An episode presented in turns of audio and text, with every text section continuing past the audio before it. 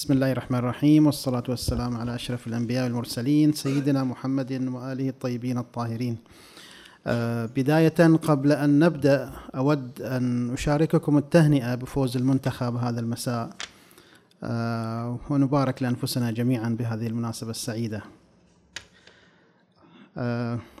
أهلا وسهلا بكم مرة أخرى في الموسم الثالث والعشرين في الندوة الخامسة عشر التي يقيمها المنتدى الثلاثاء. سوف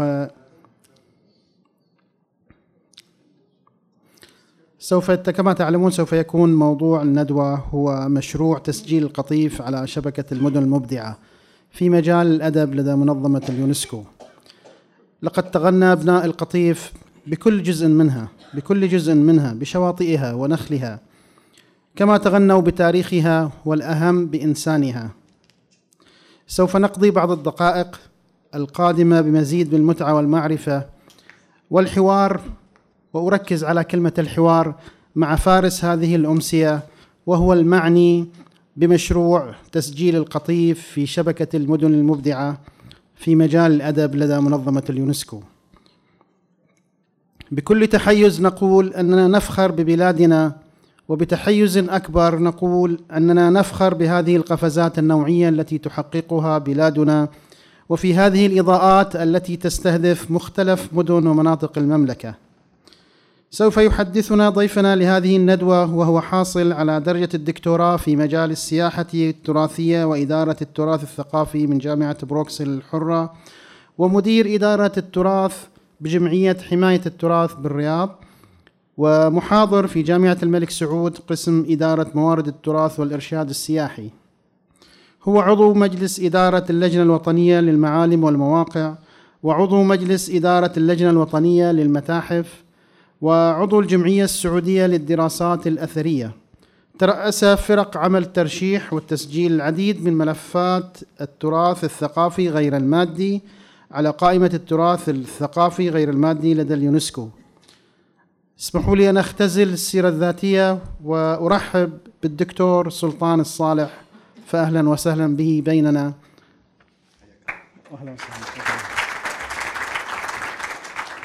طبعا ما أقدر أوصف سعادتي، واسمحوا لي بتكلم بلهجة عامية بخلي البساط أحمدي.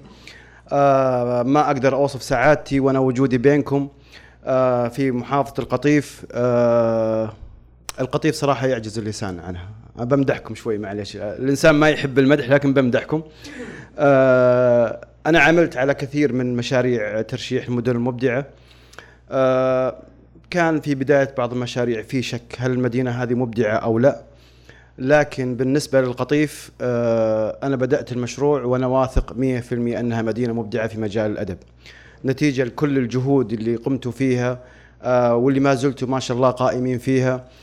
كذلك كان عندنا تجربة الشهر الماضي، لعلي أشوف بعض الوجيه اللي شاركت معنا في مشروع آخر كان توثيق الأطباق التراثية في المملكة، وكان من بينها محافظة القطيف. وكانت الأمانة يعني محافظة القطيف من أكثر المحافظات اللي شهدنا فيها تفاعل من قبل المجتمع، وكذلك حفاظ على الموروث الغذائي والأطباق التراثية والتقليدية في في محافظة القطيف. فشكرا لكم على حفاظكم على هذا الموروث.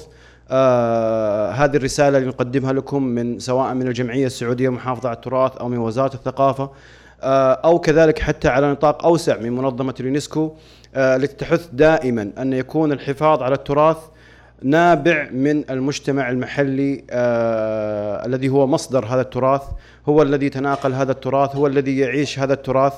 آه طبعا أبو سعيد موجود هناك فله الشكر كذلك في في مشروع توثيق فنون الطهي. آه فأنتم الأساس في في الحفاظ على التراث وعلى الموروث الثقافي، فشكرا لكم على هذه الجهود. آه طبعا في شبكة المدن المبدعة احنا ما نتكلم عن التراث فقط، نتكلم عن نطاق أوسع. آه كتعريف لشبكة المدن المبدعة، منظمة التربية والثقافة والعلوم اليونسكو عندها مجموعة من الاتفاقيات والبرامج آه اللي هدفها تحقيق التنمية المستدامة للإنسان آه من خلال آه عدة برامج واتفاقيات. في عام ألفين وأربعة منظمة اليونسكو رأت أن من الجدير أن يكون في اهتمام بالمدن التي تحتضن الإبداع، فأقرت هذه الشبكة لكي تشارك فيها جميع الدول وترشح الدول ترشح هذه الدول مدنها المبدعة على هذه القائمة. طبعا الترشيح في هذه القائمة يكون حسب مع عدة معايير وعدة اشتراطات، لكن قبل ما نتكلم عن المعايير والاشتراطات نتكلم عن أهداف هذه الشبكة. أنا أعطيت تعريف عنها الآن، لكن سؤال يتبادر للذهن دائما، ما هي أهداف هذه الشبكة؟ فالهدف الأول اللي هو تعزيز التعاون الدولي بين المدن التي اعترفت الإبداع كعامل استراتيجي للتنمية المستدامة. طبعا هي من اسمها شبكة، فتم تحديد عدة مجالات راح نذكرها الآن إن شاء الله. فالهدف من هذه الشبكة أن كيف هذه المدن تستفيد من بعضها أو من تجارب بعضها في المجال الإبداعي المحدد. لما نتكلم عن مجال الأدب مثلا، القطيف إن شاء الله لما يعلن تسجيلها العام القادم بإذن الله بإمكانها من خلال هذه الشبكة أنها تستعين بتجارب المدن الأخرى التي تم تسجيلها أو تعيينها كمدن مبدعة في مجال الأدب حول العالم، أو العكس كذلك بإمكان المدن الأخرى أنها تستفيد من التجربة الثرية التي تحظى فيها مدينة القطيف. فهي هدفها الأول تعزيز التعاون الدولي ما بين المدن المبدعة. الهدف الثاني اللي هو تحفيز وتعزيز المبادرات التي تقودها المدن الأعضاء لجعل الإبداع مكونا أساسيا للتنمية المستدامة. طبعا مثل ما أنتم عارفين منظمة اليونسكو لما أتكلم عنها بشكل أساس أنشئت في عام ألف وتسعمائة وستة وأربعين.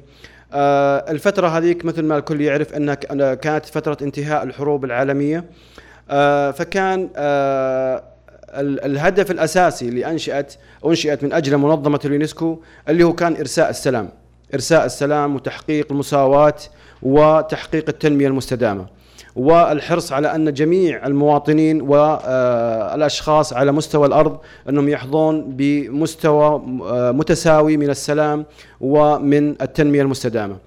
آه، ظهرت بعدها آه، المصادر مثل النفط وغيرها، فأصبح اعتماد الإنسان عليها بشكل كبير، بينما كان الإنسان يعتمد في الماضي على على ما على المهارات والمعارف التي يمتلكها. مع ظهور النفط وظهور فكرة الوظائف أصبح الإبداع مجال الإبداع مجال فقير جدا ولا يعطى ذلك الاهتمام. الهدف من هذا البرنامج لما نقول تحقيق التنمية المستدامة، مثل ما أنتم عارفين التنمية المستدامة لها ثلاث أركان اللي هي التنمية الاجتماعية والتنمية الاقتصادية والتنمية البيئية. فمن خلال الإبداع كيف أن لما نحدد مجال معين في مج... نفترض مجال الأدب، كيف أن الأدب هذا المجال هذا أن لما الممارسين لهذا المجال أنه يكون هذا المجال هو مصدر دخل لهم يحقق لهم تنمية اجتماعية ويحقق لهم تنمية اقتصادية، ليس على مستوى الأفراد ولكن على مستوى المدن. كيف المدينة هاي تستفيد من هذا الإبداع ويكون مصدر دخل لها، سواء من خلال السياحة من خلال من خلال المهرجانات الفعاليات وغيرها اللي ممكن يضمن استدامة للمدينة. وكذلك في تجارب في شبكة المدن المبدعة اللي عددها تقريبا حوالي سبع أو حوالي مئتين مدينة، أن في مدن أصبحت أصبح المجال الإبداعي اللي تم التسجيل عليه هو مصدر الدخل الأساسي لهذه المدن. راح نتطرق للمجالات وراح نذكر بعض الأمثلة عليها. فهذا هو الهدف الأساسي، أن يكون الإبداع هو مصدر التنمية المستدامة للمدينة المبدعة. تعزيز إيجاد وإنتاج وتوزيع ونشر الأنشطة والسلع والخدمات الثقافية. آه باختصار هذا الهدف آه يهدف إلى أن كل مجال آه من مجالات المدن المبدعة أن يكون في حاضنات لهذه الأعمال، آه كيف أن نحتوي المبدعين سواء على مستوى الأفراد أو على مستوى الجهات الصغيرة، آه يكون في دعم يكون في تعاون ما بين آه سواء على المستوى المحلي أو كذلك على المستوى الدولي. لما نقول تعاون دولي آه بإمكان آه بإمكان أي إنسان يعمل في هذا المجال أنه يتواصل كذلك من خلال الشبكة مع المبدعين في المدن العالمية الأخرى ويستفيدون من التجارب، ويكون في تبادل تجارب وخبرات مشتركة ما بين سواء على مستوى الأشخاص أو على مستوى المدن. تحسين الوصول إلى الحياة الثقافية والمشاركة والمشاركة فيها، وكذلك التمتع بالسلع والخدمات الثقافية. كثير من المدن يكون في ناس مبدعين في في أعمال تستحق النشر، تستحق الإبراز وغيره، لكن الوصول إليهم صعب. هم من ناحيتهم ما عندهم الإمكانيات أنهم يقدمون للآخرين الإبداع المتميزين فيه، والآخرين كذلك ما عندهم المعرفة سواء من خلال سوء التسويق أو سوء التواصل أو غيره. فهدف هذا البرنامج أن المدينة لما تتسجل في هذه الشبكة أنها تكون تحسن الوصول آه لإبداع جميع الأشخاص والجهات سواء كانت صغيرة أو كبيرة. آه طبعا المقصود بتحسين الوصول اللي هو أن كيف نتواصل مع بعض، كيف نعرف ال ال ال الإنتاج الفني. طبعا الجهد اللي قائم فيه الآن أستاذ جعفر الشايب وما شاء الله إبراز آه أعمال فنانتنا ما شاء الله تبارك الله، هذا هذا جزء من اللي هو فكرة تحسين الوصول، كيف أن يكون في حاضنات مثل هذه الأعمال أن نستطيع من خلالها آه أن نتعرف على آه الإبداع الذي قدمه جميع الأشخاص المعنيين في المجال. آه طبعا دمج الثقافة والإبداع بشكل كامل في استراتيجيات وخطط التنمية المحلية، هذه المفروض أقول موضوع النفط هنا بس إني سبقتها. آه فأن كيف يكون الثقافة هي ركيزة أساسية آه في خطط التنمية المحلية. لما نضع الخطط التنمية آه أن لابد أن الثقافة أو المجال الإبداعي آه اللي آه تم تحديده يكون هو ركيزة من ركائز آه التحقيق أو خطط آه التنمية آه المحلية. تقريبا هذا نفس المجال، لماذا التسجيل في المدن المبدعة، فراح اتجاوزه حفظا للوقت. مثل ما ذكرت لكم الشبكة المدن المبدعة لها عدة مجالات أو سبع مجالات بالضبط. فالمجال الأول اللي هو الحرف والفنون الشعبية، طبعا هذا المجال معني بتحقيق التنمية المستدامة لكل الحرفيين أو الجهات المشرفة على القطاع الحرفي، وكذلك الفنون الشعبية سواء كانت فنون أدائية أو فنون تعبيرية أو غيرها من أشكال الفنون الشعبية.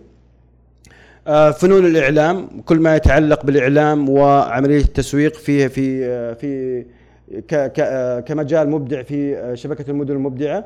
كذلك المجال الثالث اللي هو مجال الأفلام، فهذا المجال كيف أن وهذا من ضمن الأمثلة اللي ذكرت لكم، مثل مدينة فالنسيا مثلا سجلت كمدينة مبدعة في مدينة في مجال الأفلام، وكيف أن الآن بالدراسات أو التقارير اللي عدتها المدينة كيف أن هذه المدينة أصبح مصدر دخلها الأول هو الأفلام، سواء على مستوى الأشخاص أو على مستوى مؤسسات القطاع الخاص العاملة في هذا المجال، أصبح دخلها الأول من الأفلام اللي هو المجال الإبداعي. وهذا اللي هو هدف برنامج المدن المبدعة، أنه يكون مصدر للتنمية المستدامة. المجال الرابع اللي هو مجال التصاميم، آه وطبعا يدخل في مجال التصاميم التصاميم المعمارية، التصاميم الحرفية، آه التصاميم العمرانية، آه فكل آه كل ما يدخل في مجال التصميم أو في معنى أو معنى التصميم فهو داخل آه في أو أو آه مضمن في آه في مجال التصاميم. آه مجال فنون الطهي، آه وهو من ضمن أهم المجالات اللي كثير من الدول أو كثير من المدن تم تسجيلها على هذا المجال. طبعا هو متعلق ليس فقط بالمأكولات التراثية، لكن متعلق بعملية إنتاج الأطباق سواء كانت تراثية أو غيرها. أو طبعا كل مجال من هذه المجالات له عدة معايير واشتراطات. مثلا لما نتكلم عن فنون الطهي، من ضمن الاشتراطات أن يكون المواد المحلية عفوا المواد الأولية المستخدمة في فنون الطهي أنها تكون من مثلا من الإنتاج المحلي للمدينة. مثلا يكون في معاهد متخصصة للطهي، يكون في طهاة من المجتمع المحلي نفسه. فكل مجال له عدة اشتراطات ومعايير. مجال الأدب وهو المجال المعني عندنا في في القطيف إن شاء الله، فهو مجال معني كذلك بالأدب وله معايير واشتراطات كثيرة إن شاء الله نعمل على تحقيقها واستيفائها جميعها.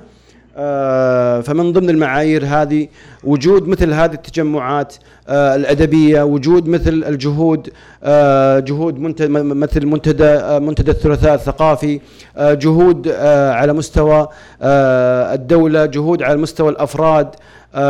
ذكروا لنا الزملاء في الورشة السابقة أن في جهود عظيمة جدا على مستوى الأفراد سواء من مبادرات للقراءة أو غيره. فجميع هذه الجهود تدعم عملية قبول ترشيح المدينة. طبعا لو أرجع وأتكلم عن تحقيق التنمية المستدامة، مثل ما اتضح لي أن في كثير من أفراد المجتمع المحلي في القطيف هنا،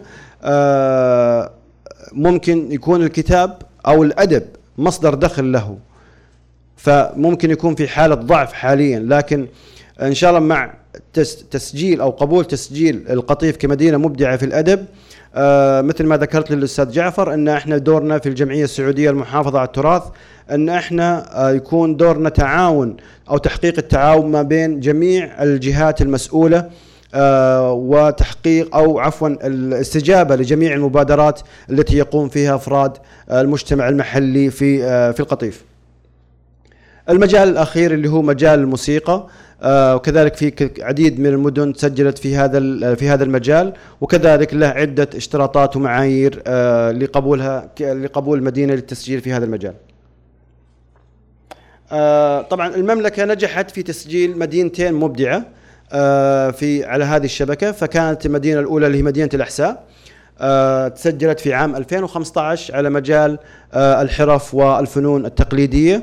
فكان من ضمن المعايير اللي تم قبولها القبول الأحسن عليها اللي هو كان الجهود الوطنية أو الحاضنات آه للحرفيين والحرفيات آه في محافظة الأحساء، آه كذلك حرص المجتمع المحلي على اقتناء ال ال على اقتناء ودعم ما يقوم بإنتاجه الحرفيات والحرفيين في محافظة الأحساء. المدينة الثانية اللي تسجلت في السنة الماضية كانت مدينة بريدة، وكانت كمدينة مدينة مبدعة في مجال فنون الطهي. طبعا تم تم استيفاء شروط ومعايير البرنامج، بحيث أنه كان في معاهد متخصصة في مدينة بريدة تقدم دورات خاصة في مجال الطهي، كذلك الطهاة. وجدنا عدد كبير من الطاهيات والطهاة من مدينة بريدة. المواد الأولية للأطباق هي من من من البيئة المحلية في مدينة بريدة. فكل هذه المعايير ساهمت في أن في قبول ملف بريدة كمدينة مبدعة في مجال الأدب. إن شاء الله السنة القادمة أبعرض نفس هذا العرض وبيكون مدينة القطيف مدينة مبدعة في مجال الأدب بإذن الله. آه طبعا تكلمنا عن المعايير، آه فما راح أركز على المعايير كاملة آه على كل المجالات، لكن بركز على آه المعايير الخاصة بمجال الأدب. آه طبعا آه بنبه لشيء معين، ترى هذا العرض المفروض ما أعرضه إلا اللجنة الاستشارية، بيروقراطيا يفترض أن ما قدمه إلا للجنة الاستشارية، لكن أنا أعتبركم جميعا أعضاء في اللجنة الاستشارية بما أنكم أنتم المعنيين في مدينة القطيف في في في نجاح هذا الملف، فأنتم كلكم مستشارين، وأي أفكار أو أي مبادرات ترون أنها مناسبة لتقديمها في هذا الملف فإحنا مستعدين لقبول أي أي مبادرة ودعمها ونشرها على نطاق واسع. فأول المعايير هو جودة وكمية آه وتنوع المبادرات التحريرية ودور النشر.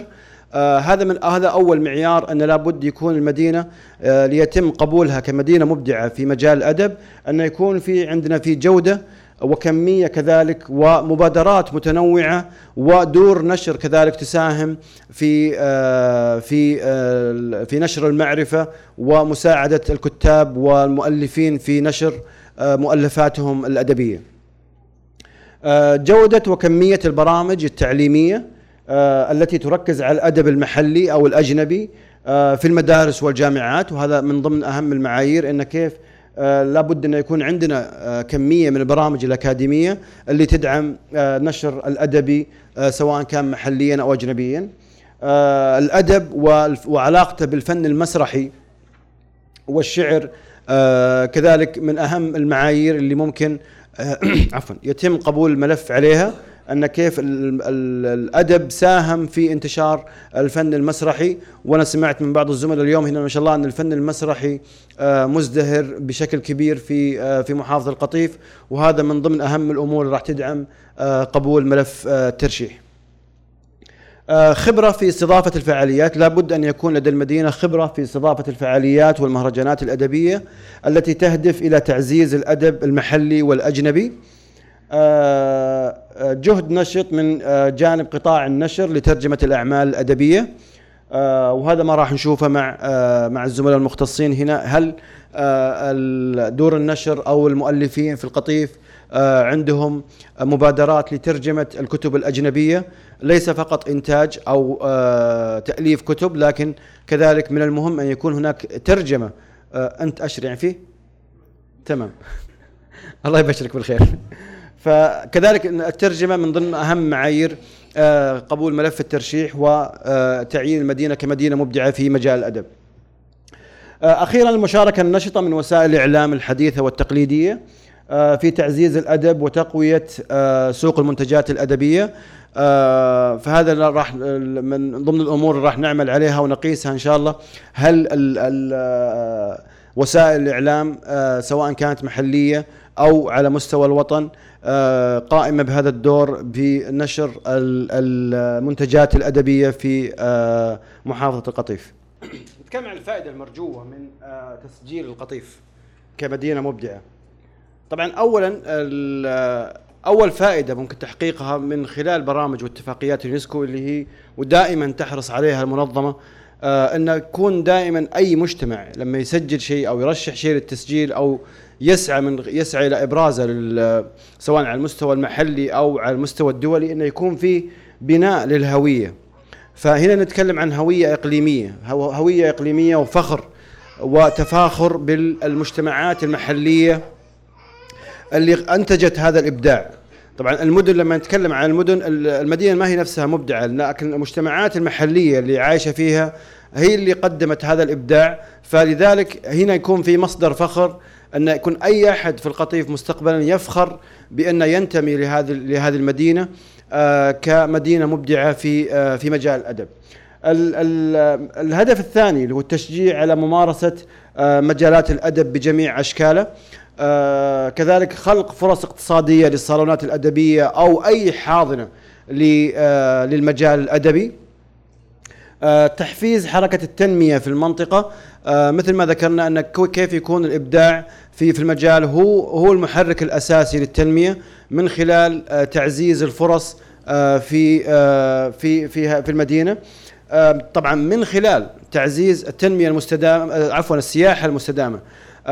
طبعا حسب الدراسات يعني في اللي أقرتها منظمة السياحة العالمية، أن أربعين بالمئة من عدد السياح عدد السياح الدوليين هم لأهداف ثقافية. فمن ضمن يعني برامج السياحة الثقافية اللي ينشدها السائحين حول العالم، اللي هو أنهم يشوفون المدن المبدعة في في المجالات اللي طبعا يرغبون فيها السائحين. فإذا تم تعزيز فكرة التنمية والإبداع في المدينة، فهذا أكيد راح يجذب عدد أكبر من السائحين، عدد أكبر من المهتمين في كل مجال. القطيف كمدينة مبدعة في الأدب أكيد راح تجذب كل المهتمين في مجال الأدب، فهذا مما يعزز كذلك تنمية السياحة وعدد الزيارات لمدينة القطيف أو المدينة المبدعة.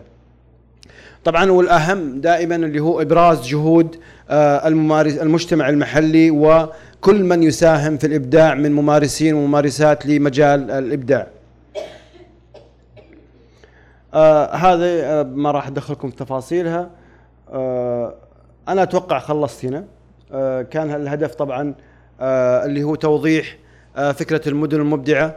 آه فأنا بفتح لكم المجال الآن، آه أن أي استفسار أي شيء ما هو واضح حول فكرة المدن المبدعة أنكم ما تترددون أبدا في طرح أي سيرة. وشكرا لكم وشكرا لوقتكم. سم أي سؤال بس. سم شكرا لك دكتور. آه شكرا لك دكتور، أمتعتنا بهذا العرض السريع. آه كما جرت العادة سوف نأخذ آه ثلاثة أسئلة آه ثم يجيب عليها الدكتور ونأخذ بعدها الثلاثة الأخرى. أوكي.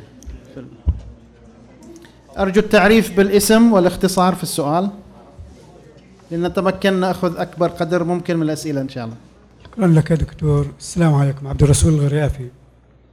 كون أن القطيف قد حظيت بتسجيلها كون القطيف حظيت بتسجيلها آه كمنطقة أدبية في تسجيل في منظمة اليونسكو اليونسف. آه السؤال هو أن الكثير من الأفراد المجتمع وأيضا المؤسسات الاجتماعية أُعِز إليها آه في آه الاستعداد لتقديم بعض الخدمات والخبرات، ولكن لا تزال هناك يعني ضبابية وحاجة نحو المجهول غير معروفة، فكل اللي قدموه المجتمع الآن حول هذا وهو وشيك. كل اللي قدموه هو مجرد اقتراحات وأيضا مجرد الضبابية. حول ماذا لو سمحت؟ حول المعلومات، يعني لا يزال الأمر مجهول. ما إيش اللي الأشياء الفعاليات و شكرا الفعاليات اللي رايح يقدموها. فيا ترى آه إذا من الأمك... بالإمكان يعني الأخوات ترى يطلع صوتكم في البث إذا ممكن ونسمع الحق كي نسمع الأسئلة أكثر. إذا بالإمكان توضيح بعض الأمور يعني. شكرا شكرا أستاذ. تفضل في الخلف لو سمحت، في الخلف. أيوة أوكي وراك في الخلف.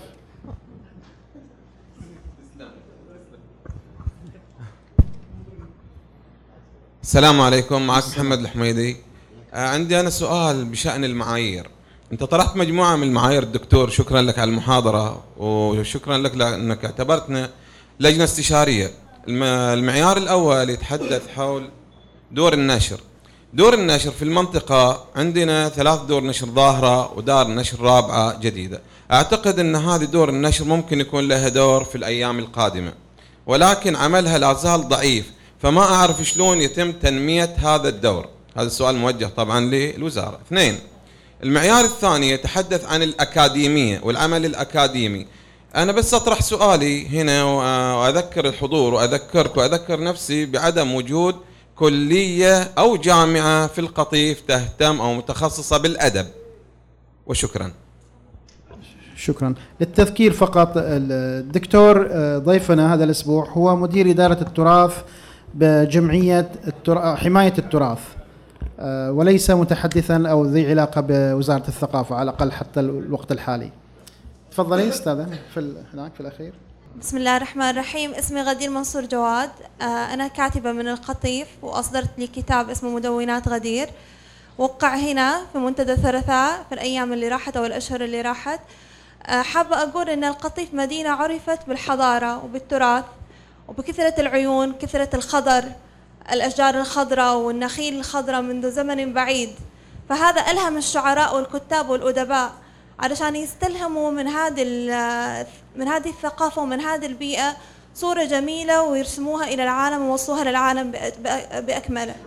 وهذه أتوقع هي البداية اللي خلت الأدب ينطلق من القطيف بالخصوص. شكرا. شكرا لك. سؤال تعليق تعليق اوكي. سوف نجيب على الأسئلة الثلاثة الأولى ثم نعود مرة ثانية إن شاء الله الجولة الثانية. خلي المايك معك. أه تفضل أستاذ. في ضبابية ومعلومات شحيحة وضبابية حول المشروع أصلا. طيب شكرا لك. أه طبعا إن شاء الله راح يكون في ورش عمل أه في البدء من أه الأسبوع الأول من شهر ديسمبر. أه راح نوضح فيها كل الأدوار اللي لا يعني ممكن القيام فيها من قبل أفراد المجتمع المحلي سواء كانوا أدباء أو ناشرين أو غيره. أه فأنت أنت كفرد يعني أنا ما أطالب منك شيء إنك تسوي شيء، إنك تقدم أي شيء إلا إذا كان عندك مبادرة ممكن أنك تتقدم فيها، سواء عندنا في الجمعية أو لوزارة الثقافة أو الجهات المسؤولة هنا في في في محافظة القطيف.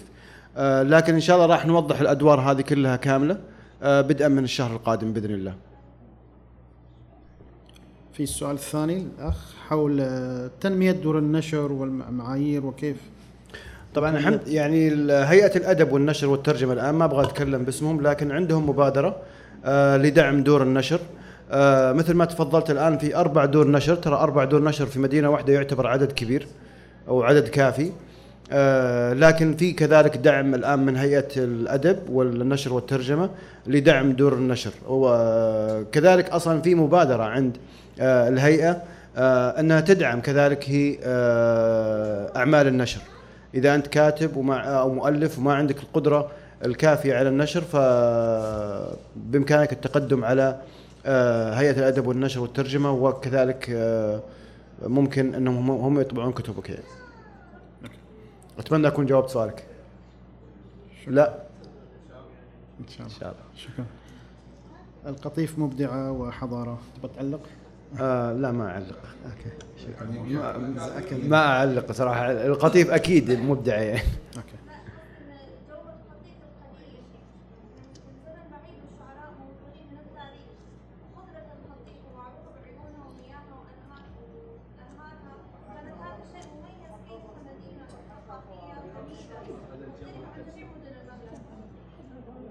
أتفق معك.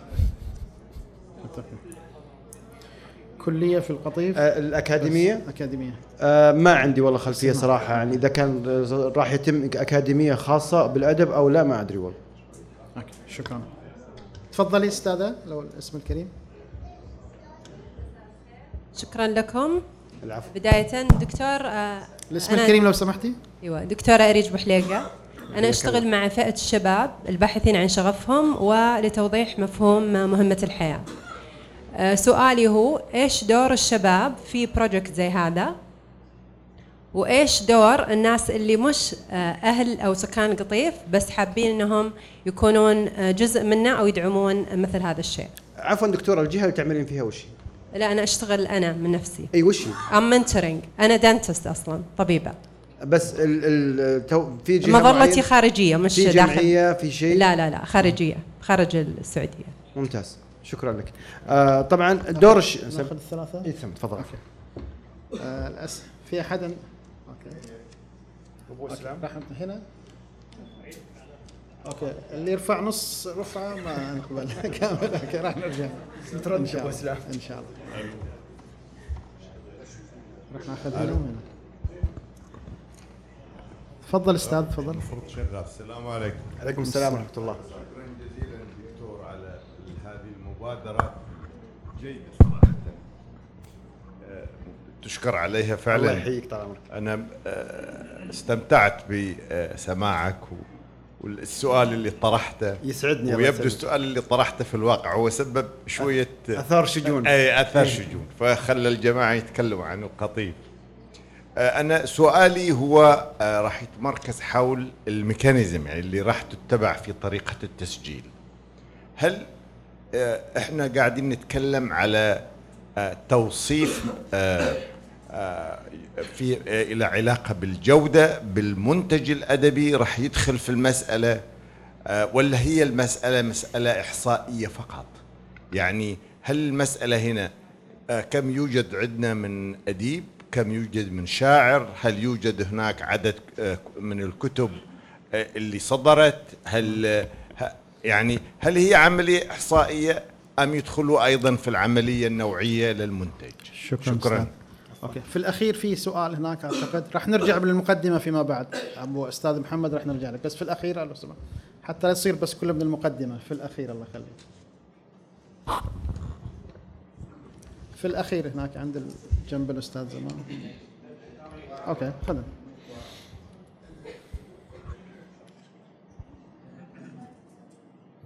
السلام عليكم. معكم المعماري علي أمين أبو سرير، خريج جامعة الملك فهد للبترول والمعادن وعضو في جماعة العمارة والتصميم بالقطيف تحت مظلة جمعية التنمية بالقطيف. الحمد لله كنت من الممثلين الى الجماعه في حفل اللي هو الختامي حق اللي صار في الثراء تبع الشرقيه تبدع، وتحدثوا عن يعني ان القطيف تبع اليونسكو ومن هالكلام، فتكلموا عن الموضوع كامل. اللي حاب اكد عليه هو ان بسبب ان القطيف سجلت في اليونسكو، فالحين بيكون في تركيز على التطوير في القطيف، البنية التحتية، وأن بتصير في فعاليات وبتصير في كثير من الأشياء. فأتمنى أن يكون في تركيز بعد كذلك على الموروث المعماري، وأن المحافظة على الموروث الثقافي بعد موجود في المنطقة، قبل أن تكون في تطوير بدون دراسة مستدامة. لأن في الأخير واحدة من الأهداف اللي هو تبع التسجيل في اليونسكو أن يكون التخطيط مستدام. شكرا، وصلت الفكرة، شكرا لك. إذا كان عند الأستاذ هنا راح نرجع لك. السلام عليكم ورحمة الله. وعليكم السلام ورحمة الله. ناجي الناصر، حياك الله. سلام. شكرا لك دكتور على هذا العرض الجميل. الله يحييك. إحنا ك... عندنا جمعيات تنمية أهلية في القطيف، نبغى نفهم أيضا إذا كان لنا دور في هذا الملف، مثلا كتحضير بعض بعض الأمور، معلومات أو شيء. إحنا فعلا نجهل ما هو دورنا في نجاح هذا الملف، فإذا في عندك أي شيء يخص الجمعيات، جمعيات التنمية، نكون شاكرين لك. شكرا بإذن الله. شكرا. دكتور مالي، إذا تقدر تجمل موضوع دور الجمعيات ودور الشباب، وكم وكي... كم من أم كيفاً، في سؤال، في إجابة واحدة، لأن في أسئلة كثيرة بناخذها. هو الأستاذ جاوب على سؤال الدكتورة. آه طبعا الشباب هم أكيد الأساس. آه لما نتكلم عن تنمية مستدامة ما نتكلم عن فئة معينة من المجتمع، نتكلم عن جميع فئات المجتمع. آه فبكونهم أفراد، آه أحيانا تقديم الفكرة أو تقديم المبادرة بتحتاج إلى دعم، وهذا الدور اللي تقوم فيه الجمعيات آه من خلال تأييد أو دعم المبادرة، أو التوجه إلى الجهات آه اللي راح تكون معنا في اللجنة الاستشارية. فهم من خلال من خلال هذه المبادرات آه أو تقديم عفوا المبادرات لهذه الجهات، هي اللي راح إن شاء الله آه تلبي أو تحقق هذه المبادرات بإذن الله. أوكي. آه في دكتور، في السؤال المهندس آه تكلم عن الموروث المعماري وعلاقته، ما إذا في له علاقة بالأدب والله لا من ضمن المشروع. الجانب الثاني اللي تكلم عنه ساعات المهندس، البنية التحتية الثقافية، خلينا نقول، أو على المستوى اللي تحتاجها الثقافة هنا، يكاد لا يكون يعني لا, لا تكون موجودة هنا، بالذات الرسم. يعني لما أعد عدد المباني التابعة إلى وزارة الثقافة على سبيل المثال في القطيف يكاد يكون صفر. تفضل إذا عندك تعليق. شكرا لك. طبعا البنية التحتية هذا العمل اللي تقوم فيه الآن حاليا وزارة الثقافة بالعمل عليه، أن في تطوير البنية البنية التحتية في جميع مناطق المملكة طبعا، لكن بما أننا نتكلم عن القطيف الآن، فهذا الدور تقوم فيه هيئة الأدب والنشر والترجمة، أن راح يكون إن شاء الله في تطوير للبنية التحتية، سواء على مستوى المكتبات أو على مستوى الصالونات الثقافية أو على كل ما يدعم الإنتاج الأدبي. بالنسبة للموروث المعماري، أنا ما أدري إذا أنت تتكلم عن كنشر فكرة الموروث المعماري أو تعزيز الموروث المعماري أو دور التخطيط العمراني المعماري في طبعا الموروث، كل ما يتعلق بالموروث المعماري هذا تخصص هيئة التصميم وهيئة التراث من جهة أخرى، فممكن التوجه لهم إذا كان في أي ملاحظة بالتوجه لهيئة التصميم، إذا كان في ملاحظات على ما يخل بال أو ممكن يضر بالموروث المعماري. شكرا. تفضل أستاذ. الاسم الكريم. محمد المصلي. آه نشكر أولا الدكتور على الإضافات الرائعة والمحاضرة وحضورك، بس هو بادرة طيبة. السؤال لو سمحت. إن شاء الله إن شاء الله إن شاء الله. طبعا إحنا نتمنى استرجاع المهرجانات، الدوخلة، النخلة، واحتنا فرحانة، مهرجان الزهور والوفاء. طبعا بس ملاحظة، يعني كلمة الإبداع يعني قفزة كبيرة. احنا نعرف أولا المواهب، بعدين الابتكار، بعدين الاحتراف، بعدين الإبداع. وطبعا الأدب هو جزء من التراث، و يعني في سوق شعبية كان المفروض تنجز من قبل خمس سنوات، ما أدري وش مصيرها للتراث. يعطيك العافية وشكرا جزيلا. الله يعافيك. شكرا. أسئلة؟ أوكي، ناخذ السيدات أو أوكي، تفضل تفضل الأسئلة السريعة نرحب بها. تفضل. أنا حول اختيار اسم الكريم الله يخليك حسن اليوسف. حسن. حول اختيار القطيف إحدى المدن المبدعة، يعني تحت هالعنوان هل سيكون هناك يعني توجه لتأسيس مثلا نوادي أدبية، صالونات، مسارح، مكتبات عامة؟ هذه كلها تفتقدها يعني المنطقة بشكل عام والقطيف خاصة. تنسيق، هل سيكون هناك تنسيق مباشر مع مركز إثراء وغيره من مراكز الأدب والتراث؟ سؤال. شكرا. شكرا. هذا سؤال ثاني. تفضل. أوكي. نروح للسيدات أول لا يزعلوا. إيه أنا أحب الأسئلة القصيرة. الله يعطيك العافية دكتور علي الفريد. آه أنا سؤالي في شق آخر وهو شق التراث، بحيث أن التراث حضارة أمة مستقبل أجيال، فإليه تأثير ودور كبير في عملية التنمية والتنمية المستدامة. آه اللي فهمته أنا من المشروع العرض بأنه في مجال لإبراز الإبداعات، سواء كان على نطاق مبادرات أهلية أو مبادرات أفراد. أعتقد هذا الموضوع فعلا إذا الجمعية تقوم فيه رح يعني يعتبر إنجاز كبير. عندنا كثير من المشاريع قدمت إلى كثير من المؤسسات، إلى كثير من الوزارات، ما لقت لها طريق. عندنا كثير من المبادرات الأهلية نفس الشيء اللي تهتم أيضا بموضوع التراث، ونفس الشيء لا زال الطريق مسدود. فأنا أعتقد أنه فرج كبير جدا من الجمعية إذا فعلا تعمل تسهيلات أو تقدم دعم أو شيء. في حال تم تقديم مبادرات من من هالنوع، هل في لجنة مقيمة داخل الجمعية، في اشتراطات معينة، أو شنو سبل يعني التلاقي والتواصل لهالموضوع؟ شكرا. راح نبدأ راح نجاوب على الأسئلة وناخذ بعدين من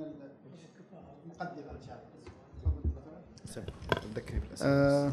استرجاع المهرجانات المحلية السابقة اللي كانت موجودة الآن، هل في أي مبادرة؟ أنا أتوقع أني بجيب على الأسئلة الثلاثة في في معلومة واحدة. طبعا أنتم عارفين أنا ما أقدر أعطي أي وعود، لكن من خلال اجتماعاتنا أو بداية انطلاق المشروع كان في فكرة أو ما زالت أن راح يكون في منصة راح تعلن للجميع. شوف ما تسمع إجابتي وهي معنية فيها أستاذة عالية. هذه إجابة جماعية. تفضل. راح يكون في منصة توضع فيها جميع المبادرات.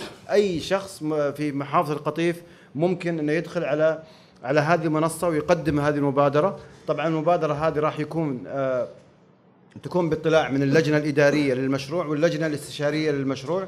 فطبعا أعضاء اللجنة الإدارية لما وافقوا أنهم يدخلون كأعضاء لجنة إدارية وكلجنة استشارية، فهم دخلوا على استعداد تام لدعم أي مبادرة آه يرونها مناسبة أو حسب إمكانياتهم. فإن شاء الله المنصة هذه سواء المهرجانات، أتمنى أن أنتم أنتم كمجتمع تطالبون بإعادة تفعيل هذه المهرجانات أو الفعاليات.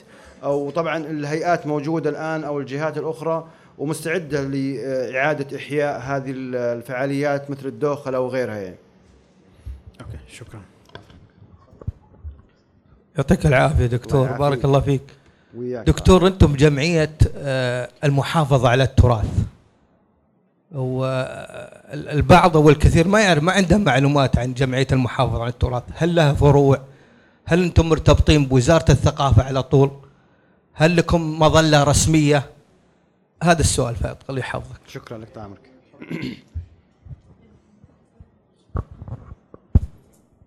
أخيرا دولة هذا عسيرة. علي الحرز حياك الله. آه بداية آه نشكر إنسان هذا الوطن لهذا الانتصار الكبير، وهو نصر النصر أو فتح الفتوح الرياضي، معمد ببصمة سعودية عربية إسلامية. أستاذ لو السؤال عشان ناخذ أكبر قدر من الأسئلة. نعم السؤال حول يعني يعني سرديه الدكتور سلطان كانت جميله جدا، وسمعت قال حول التواصل يعني المسؤولين مع الجهات المعنيه واللي هو يعني من يقدم خدمات لهذا الانسان هذه الارض. ذكر ثلاث مرات كلمه تواصل. في هذه الصاله لا يقل عن عشرة اشخاص هم اصحاب متاحف موجودين هنا، يعني اجزم ان ما في احد ربما تواصل معهم على مدى سنوات طويله وهم يقدموا خدمات للمجتمع. اما حول يعني السؤال الاول اللي ربما هذه انطباعي عن انطباعي عن لماذا اختيرت القطيف ك يعني ك مدينه مبدعه مدينه مبدعه نحيلك الى جمال حمدان. استاذ علي لو سمحت ما بدون الاحاله، لا, لا, لا تحيل لحق شيء، السؤال اذا ممكن هو علشان ناخذ اكبر. لا لا هو بس عبقريه المكان كما قال جمال حمدان. والسلام عليكم. شكرا استاذ علي. شكرا استاذ علي. أه تفضل تفضل. في سؤال هناك. اوكي استاذ انا ابو باسط ما اشوف الايدي. اوكي ان شاء الله نرجع. حياك الله دكتور صالح العمير. انا السؤال هذا لي ولا السيد ويمكن في راس بعد بعض الاخوه. ايش العلاقه بين مهرجان الادب وبين تسجيل القطيف في منظمه اليونسكو؟ هل في علاقه؟ يعني لازم يكون في مهرجان ادب علشان تسجل ولا ايش العلاقه بالضبط؟ شكرا. شكرا لك. السلام عليكم. حسن علي محمد علي. انا اعتقد عودا على بدء اللي تفضل فيه الدكتور، بالنسبة إذا أردت أن تعرف الأمم فأعرف بالأدب، وهذا اللي خلاها خلاكم تختاروا هذا. شكرا. شكرا. سوف نرجع في الجولة الأخرى. أوكي تفضل دكتور. بالنسبة جمعية المحافظة على التراث أنا كنت أتمنى تعطينا ملخص عنها لكي يتعرف عليها الجميع. طيب الجمعية السعودية المحافظة على التراث طبعا هي جمعية أنشئت عام ألفين وعشرة، كانت في دورتها الأولى والثانية برئاسة صاحب السمو صاحبة السمو الملكة الأميرة عادلة بنت عبد الله. في دورتها الثالثة رأسها صاحب السمو وزير الثقافة، ويرأسها حاليا معالي الأستاذ بدر العساكر كرئيس مجلس إدارة. طبعا الجمعية هي جمعية غير ربحية، مقرها الرياض، ما عندنا فروع الأمانة في في مناطق المملكة، لكن عندنا عندنا ممثلين في كل المناطق، والممثلين الأساسيين لنا هم هم المجتمعات المحلية في كل مناطق المملكة. احنا عملنا كثير مع الجمعيات حول مناطق المملكة، سواء في في مشاريع كثير أو في مبادرات كثيرة، سواء في توثيق فنون الطهي، سواء في في توثيق الفنون الأدائية، في توثيق الحرف والصناعات التقليدية. فكان دور الجمعيات دور حاضر وكبير جدا في المساهمة أو في تحقيق التعاون ما بين ما بيننا وبينهم. كمنصة الجمعية عندها موقع على الموقع الإلكتروني، وكذلك على حساب على تويتر، فممكن التواصل مع الجمعية بأي مبادرة أو أي ممكن فكرة ترون سم. لا لا احنا نعمل بشكل مستقل، لكن طبعا ترخيص مثل أي جمعية من وزارة الموارد البشرية اللي ينتقل انتقلت الآن للمركز الوطني لتنمية الحياة تنمية عفوا القطاع غير الربحي. الله يعافيك. أستاذ علي يسأل آه ماذا عن العناية بأصحاب المتاحف والمبادرات إذا صح السؤال أستاذ علي؟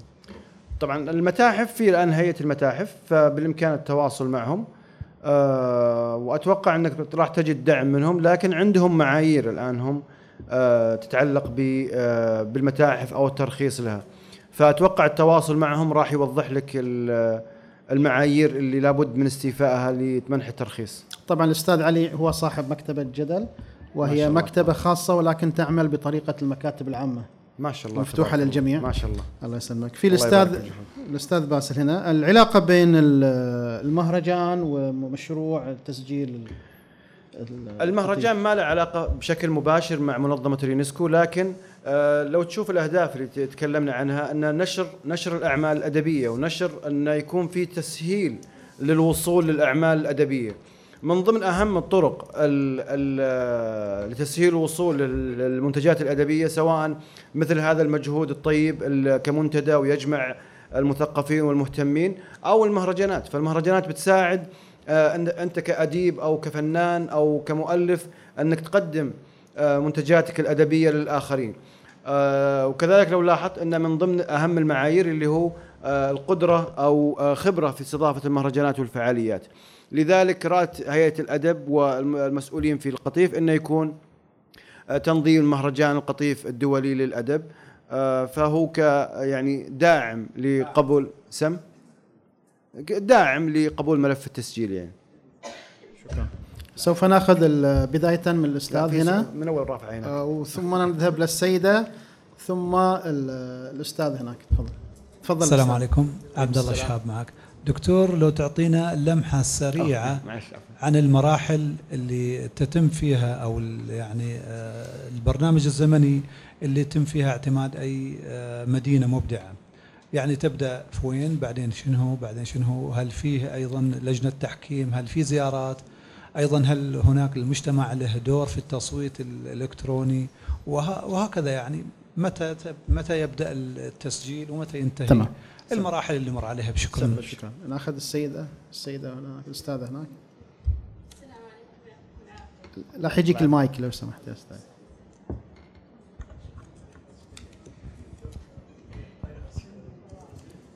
الاسم الكريم لو سمحت. السلام عليكم، يعطيكم العافية. مريم الماء معك. مرة ثانية. مريم الماء. أهلا وسهلا. حياك الله. أهلا وسهلا. آه سؤالي للدكتور، هل يوجد توجه من الدولة حفظها الله لإقامة صرح ثقافي على غرار مصغر من آه الصرح الثقافي إثراء لدعم الفكرة اللي أنت تطرحها في القطيف؟ أوكي، شكرا. آه الأستاذ فتحي هناك في الأخير.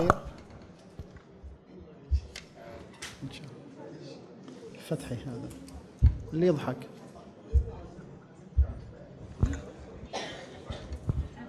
السلام عليكم. السلام. فتح البن علي، صاحب متحف دارين. طبعا كما رأيت ورأوا الأخوان أنك مدير للتراث. طبعا التراث في القطيف محلك سر، لا شفنا لا من هيئات ولا من وزارات ولا من مرة البساطة كل عندك انت مرة ما شفنا من مننا حنا مبادرين كمواطنين، كل مواطن يحمي منطقته. فإذا تسمحوا بس نسمع السؤال الله يخليكم. تفضل. يعني المتاحف هل هي تستغنى عن الأدب أو الأدب يستغنى عن المتاحف أو التراث؟ كلها في خط واحد، ما نشوف أحد مهتم فيها. وين الاهتمام؟ شكرا. شكرا. الأستاذ هناك. أيوة.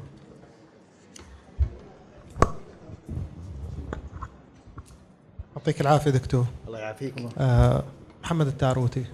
بالنسبة الله. إلى ورش العمل اللي ذكرت أنها سوف تبدأ في شهر ديسمبر، آه أين سيتم الإعلان عنها؟ وكيف سيتم اختيار المشاركين فيه؟ هل بيكون مفتوح يعني التسجيل إلى أي حد يرغب؟ هل في فئة معينة مستهدفة من المشاركين أم لا؟ شكرا. أوكي. آخر سؤال نبغى ناخده. سألتي. لا ما كان سؤال أول. أوكي. يلا إضافة. أعطي الأستاذة غدير لو ممكن. تفضل. السلام عليكم. سلام الله.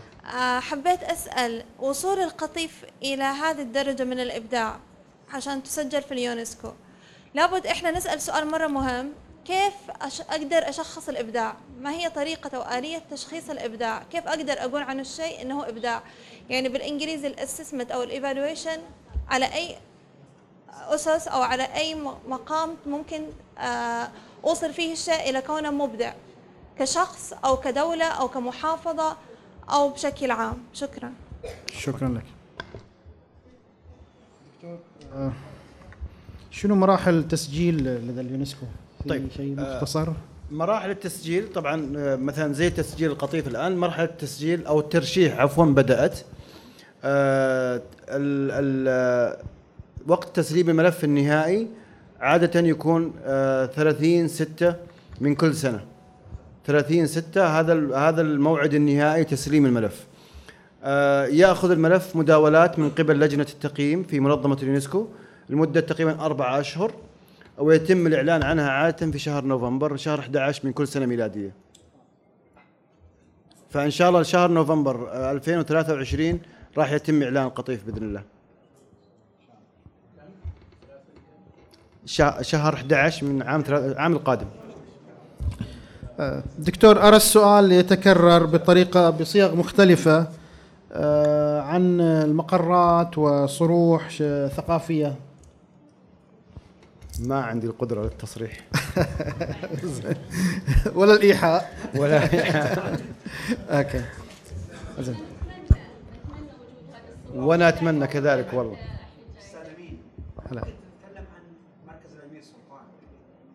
لا، ما نبغى نتكلم عنه، خله هو يتكلم الضيف. آه لا ما خليها.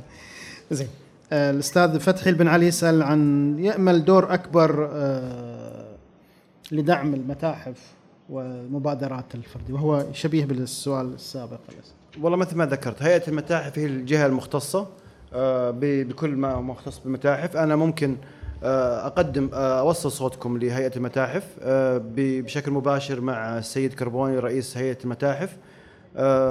فأبدا إذا أنتم تشوفون نرتب لقاء أو نوصل صوتكم لهم يعني. شكرا. بس على سؤال الأستاذ فتحي، ترى الأدب ما ما بدل التراث يعني. هو يحسبنا نتكلم عن الأدب أننا نسينا التراث. لا، ما نسينا التراث، بس هذه مبادرة خاصة بالأدب يعني. أستاذ فتحي اليوم متحفه مسكر في المساء اللي مرينا عليه. أوكي، السؤال الأخير من الأستاذ غدير عن تشخيص الإبداع، هل في معيار معين لتشخيص الإبداع؟ أوكي، والله ماش ما سجلته والله المعذرة. إذا إذا ممكن تعيده تكرما. إيه،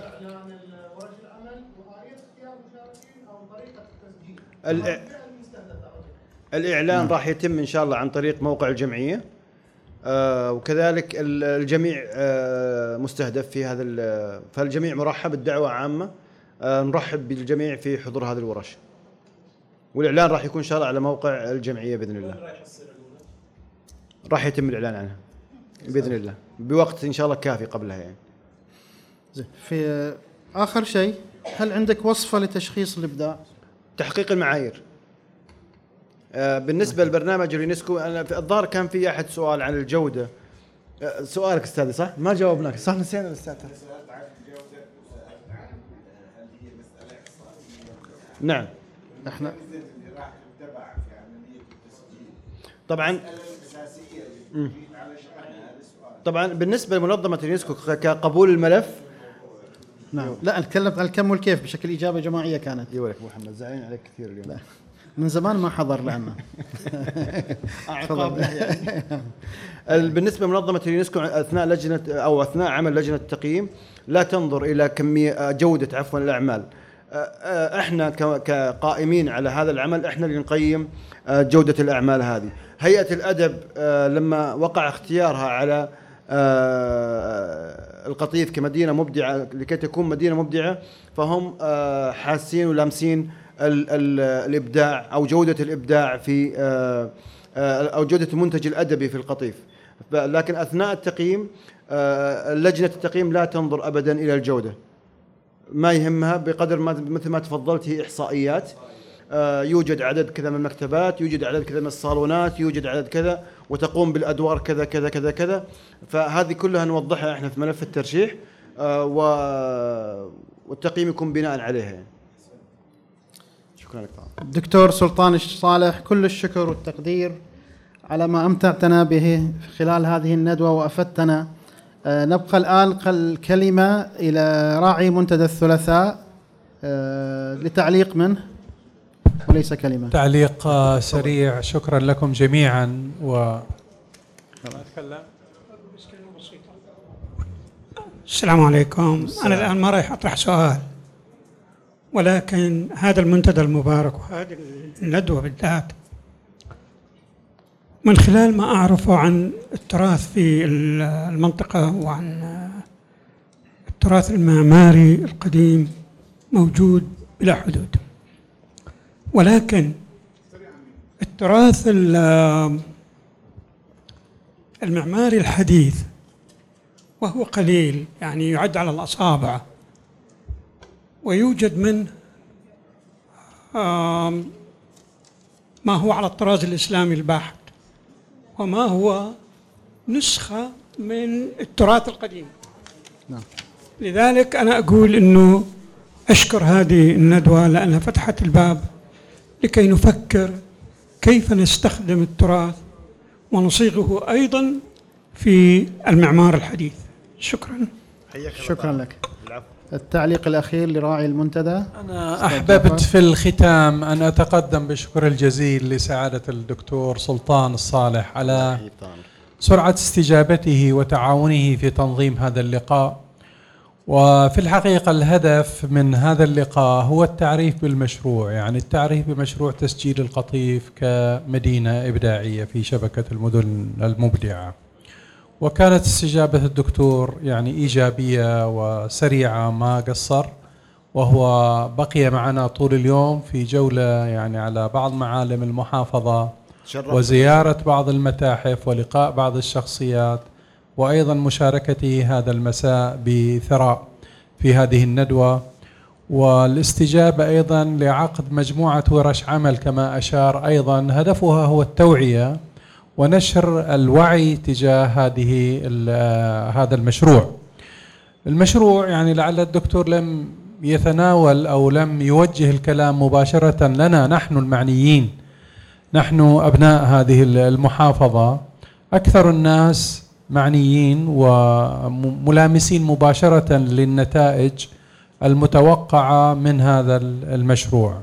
كما أشار هناك يعني عدة أبعاد ل لعملية التسجيل وانعكاسات مختلفة اجتماعية وتنموية وثقافية فيما يرتبط بموضوع التسجيل، وهناك أدوار متوقعة منا نحن كمثقفين وأدباء وفاعلين في هذا المجتمع للقيام بمسؤوليات مختلفة. لعلها لم تتضح الصورة بشكل كامل في هذا اللقاء لأن الوقت ضيق، ولكن أتمنى في اللقاءات القادمة تكون الصورة أكثر وضوحا، ويمكن للعديد من المبادرات. أنا أرى أمامي هنا من الحضور دكتور أصحاب مبادرات عديدة في مجال الأدب ومجال الخدمة الاجتماعية، يعني لجان التنمية الاجتماعية الليلة حاضرين بكثافة، ولديهم أنشطة ثقافية وأدبية مثل نشاط تبادل الكتب مثلا الزملاء في الأوجام وغيرها،